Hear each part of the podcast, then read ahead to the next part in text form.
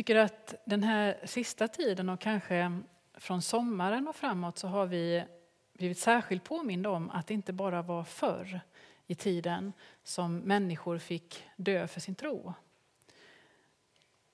Det händer än idag och det händer på de mest fruktansvärda sätt. Kanske läste du i november eller hörde talas om i november om det här unga pakistanska paret. De var bara tjugofyra eller tjugosex år.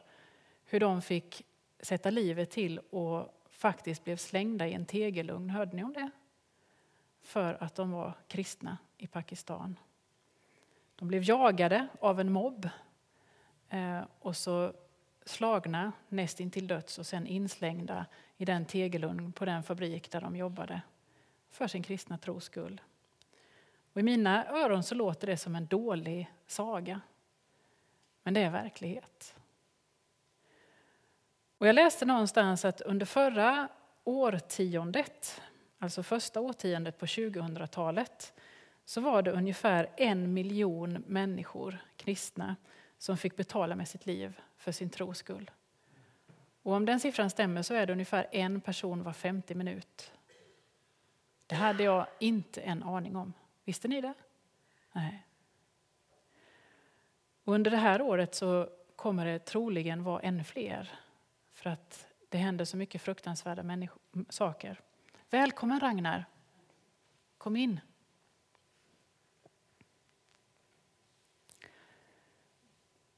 Och åtminstone jag värjer mig för sådana uppgifter eller sådana nyheter. Jag vill helst inte höra. Det blir för tufft. För hur kan det få vara så att någon ska behöva betala med sitt liv för sin tros skull, oavsett vad det är för tro egentligen? Hur mycket ska det få kosta att tro? Och kanske någon av oss vågar tanken,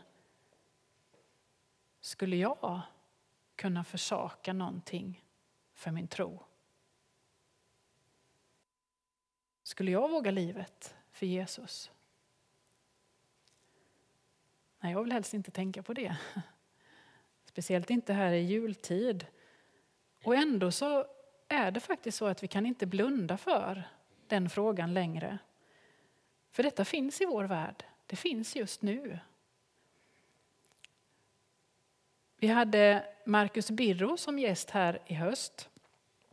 Och då poängterade han att det är våra systrar och bröder som förföljs och lider. Att vi borde ändra vårt språkbruk och inte säga de kristna i Pakistan eller Syrien. Utan vi behöver säga det är vi kristna som förföljs i Pakistan och Syrien. Vi behöver få upp ögonen för att vi hör ihop. Att du och jag hör ihop. Inte bara för att vi är kristna utan för att vi är människor. Och då kan vi inte behandla varandra hur som helst. Vi, är inte, vi hör inte ihop i motsats till de andra. Utan för medmänsklighets skull hör vi ihop. När Gud sände sin son till oss så var det för att låta kärlek flöda fram. Och då får det konsekvenser.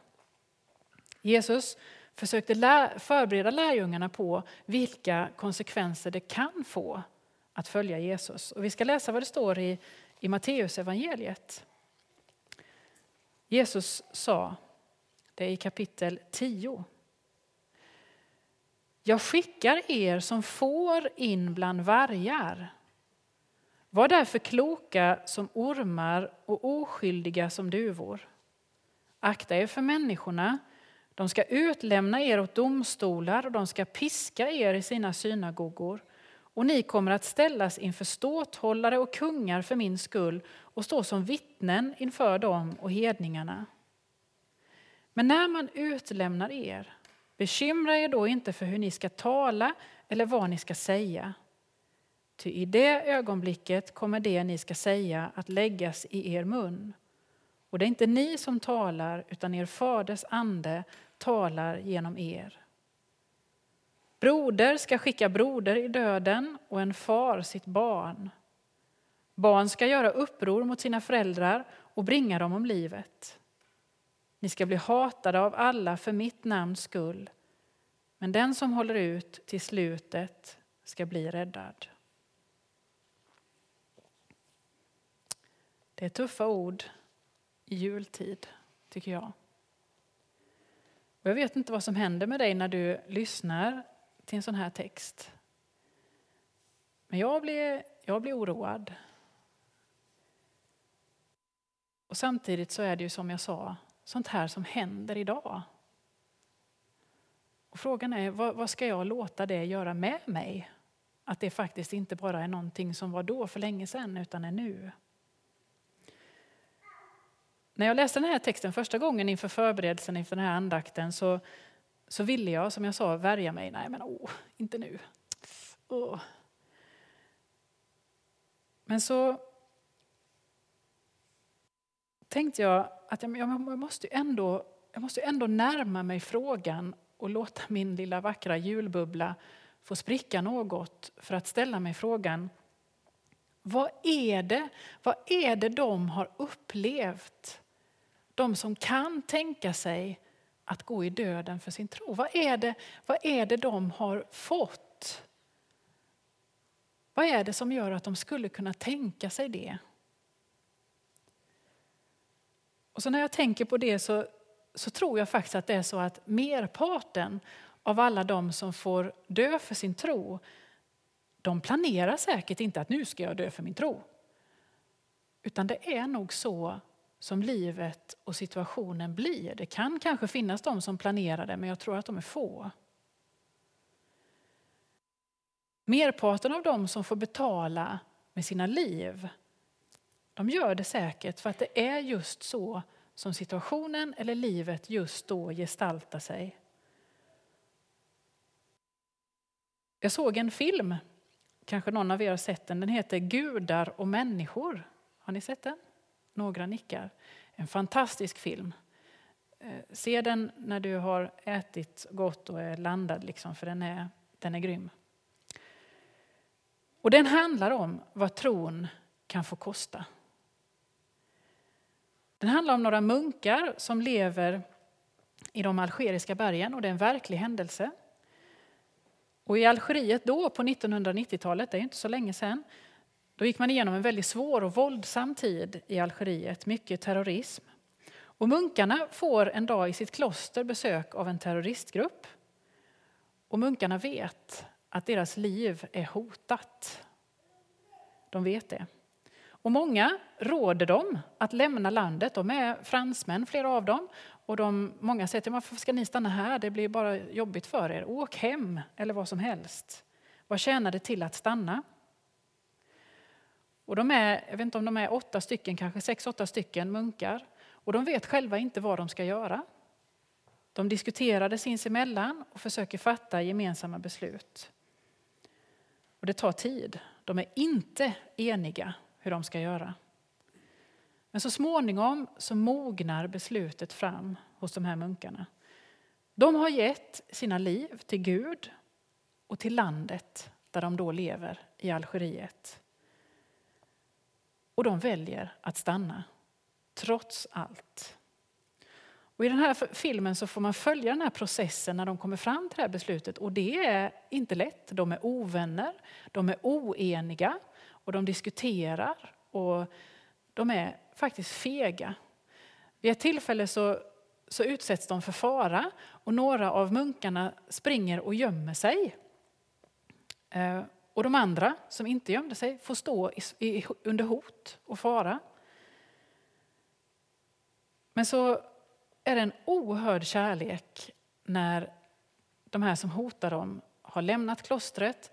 Och de letar upp de som har gömt sig. Man kan ju, skulle kunna tänka sig att de anklagar. Ja, varför stack ni och gömde er och lämnade oss i sticket? Men inte alls. Det är en otrolig kärlek när de letar fram de stackarna som har gömt sig i stallet. De kramar dem och tar hand om dem. Och för alla vet att under förföljelse är man rädd. Under förföljelse är man rädd för sitt liv. Och man fegar ur. Så är det. De låter sig ledas av Guds heliga ande.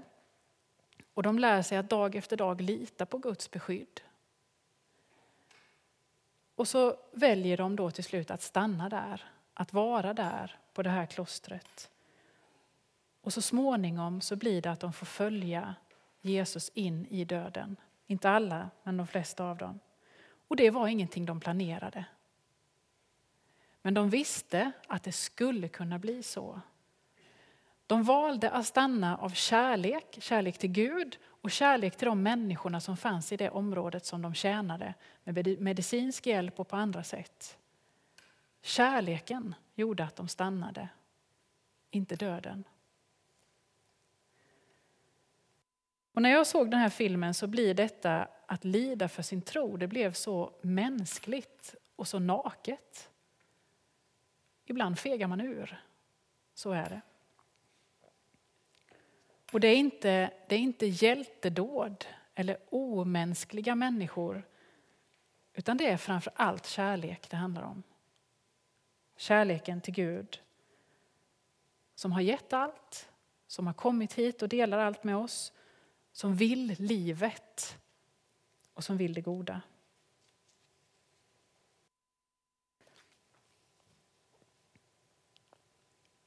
Och jag tror att det är det som Jesus vill ge oss i den här texten. Någon slags förberedelse för att det kan kosta att tro. Att tro på, på det här lilla Jesusbarnet som växer upp till en man kan få konsekvenser. Och det kan göra att vi blir rädda. Jesus säger att vi inte behöver vara rädda. Men betyder inte att vi inte får vara rädda. För vad som än händer, om jag än vandrar i dödsskuggans dal så är Gud med mig. Och Jesaja skriver, var inte rädd, jag har friköpt dig, jag har gett dig ditt namn, du är min. När du går genom vatten är jag med dig, vattenmassorna ska inte dränka dig. När du går genom eld ska du inte bli svedd, lågorna ska inte bränna dig. Jag är Herren din Gud, Israels helige är den som räddar dig. Du är dyrbar för mig, jag ärar och älskar dig. Ingen av oss vet vilka konsekvenser våra val kommer att få. Det enda vi kan veta eller som vi kan välja är just nu. Vi kan välja om vi just nu, här och nu, vill vara en Jesu vän. Det kan vi välja. Och det stora är inte att dö för sin tro. Utan det stora är att leva och älska Jesus. Och medmänniskor. Barnet i krubban, det lilla värnlösa, fick stora konsekvenser. Och den stora kärleksgärning som det är, som Gud ger åt oss, den är kraftfull. Och du och jag kanske inte idag kan se konsekvenserna av den kärleken in i våra liv. Men vi kan, om vi vill, just nu sträcka ut handen och ta emot den rosen, den kärlekens ros som räcks oss i Jesus. Eller så kan vi tacka nej.